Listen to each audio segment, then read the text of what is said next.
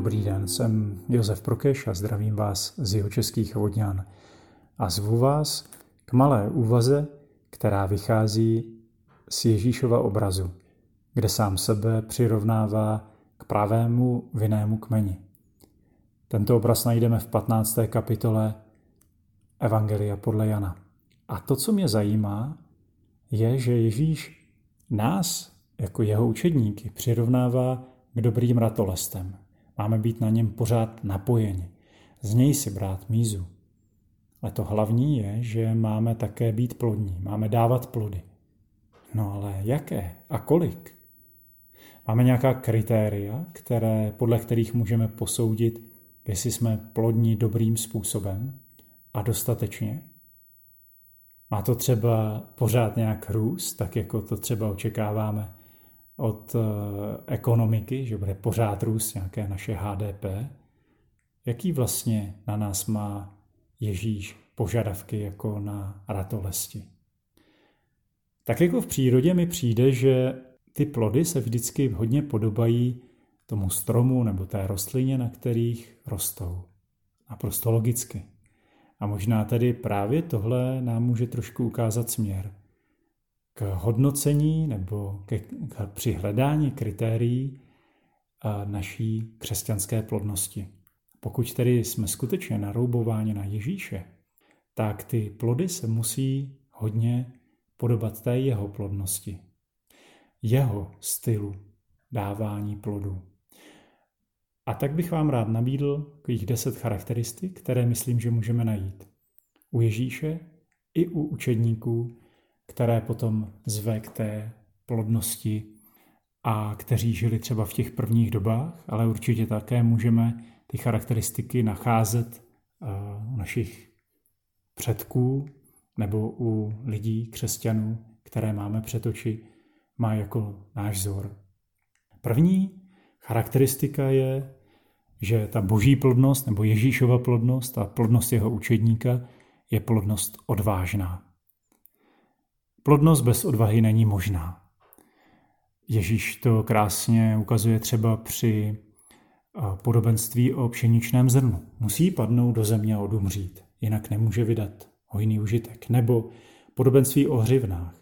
Ti dva musí mít odvahu pustit ty hřivny ze svých rukou a potom jsou pochváleni tím, kdo jim ty hřivny dal, protože přinesli hojný užitek, vydali plody. Ale kolik plodnosti je to stálo? Plodnost Abraháma, který se má stát praotcem velikého pokuše, pokolení, ale uh, předtím opravdu musí být veliká odvaha, aby vyšel ze své země. Druhá charakteristika je, že je to plodnost věrná a tvořivá. Tady myslím třeba na svatou Alžbětu, která matku eh, Jana Křtitele, která byla žena hluboce zakořeněná v tradici, byla věrná a přesto dokázala svého syna nepojmenovat Zachariáš, ale Jan Křtitel, protože v té tradici byla tvořivá. Plodnost boží, plodnost Ježíšova a naše, jako jeho učedníků, není to, že opisujeme pořád něco přes kopírák.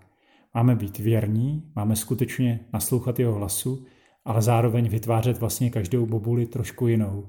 Pořád je to víno, to je ta věrnost, ale vlastně trošku jiné.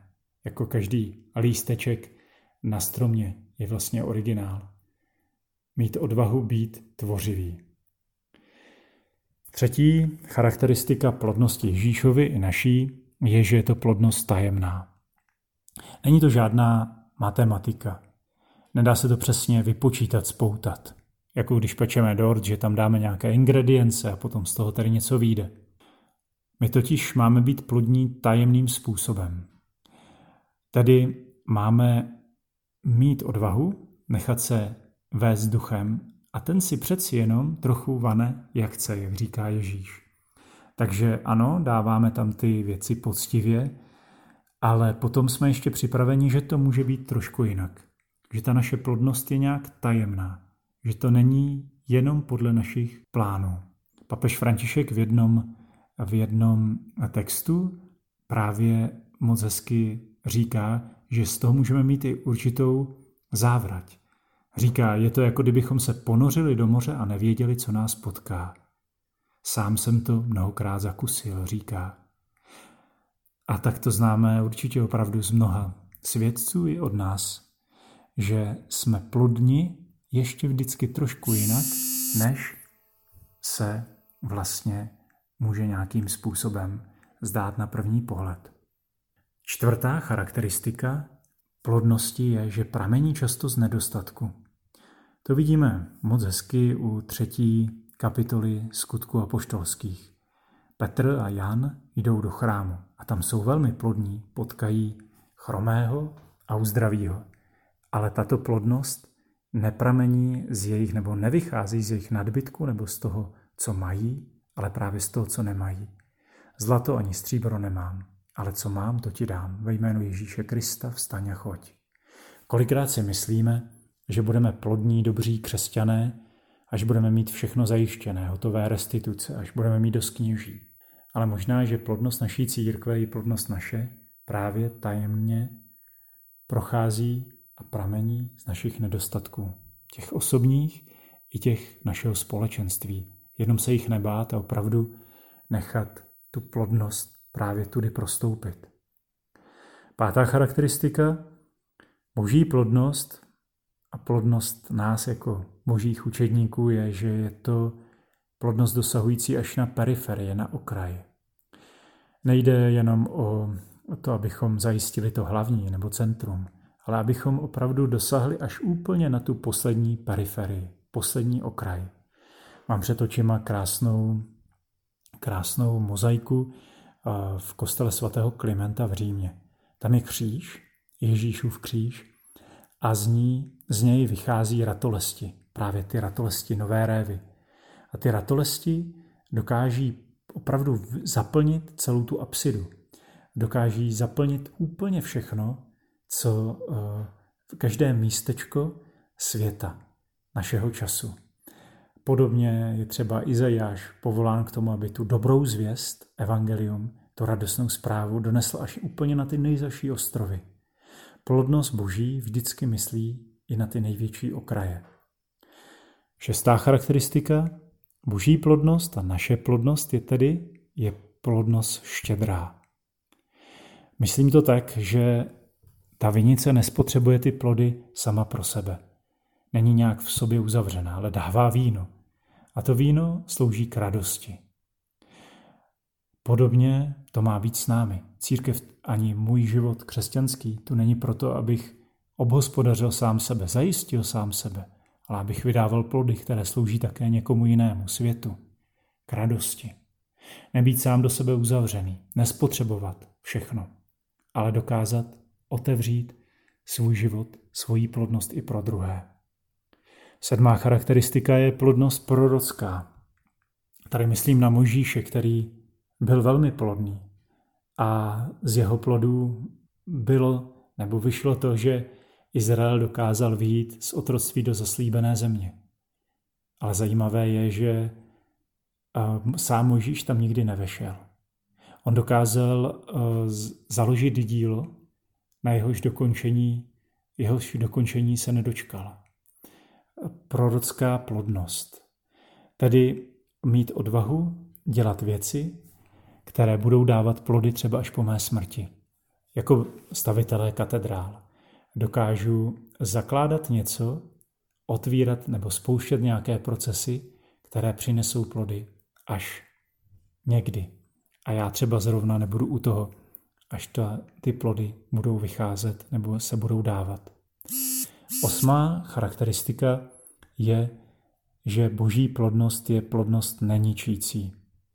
Tady myslím na obraz keře, který hoří, ale neschoří. Bůh není žádný podnikatel, který vypálí prales, jenom aby z toho vytěžil co nejvíc a pak ho nějak odhodí. On nechce vysát tu ratolest. Chce, abychom byli pořád plodní, abychom nesli ovoce, nejenom jednorázově, aby nás vyždímal a odhodil, abychom byli užiteční. Tedy on pečuje i o nás. Jde mu také i o nás, o ty ratolesti. Neničí nás. Devátá plodnost, snad se mi to podaří vysvětlit, nazval jsem si ji plodnost kající.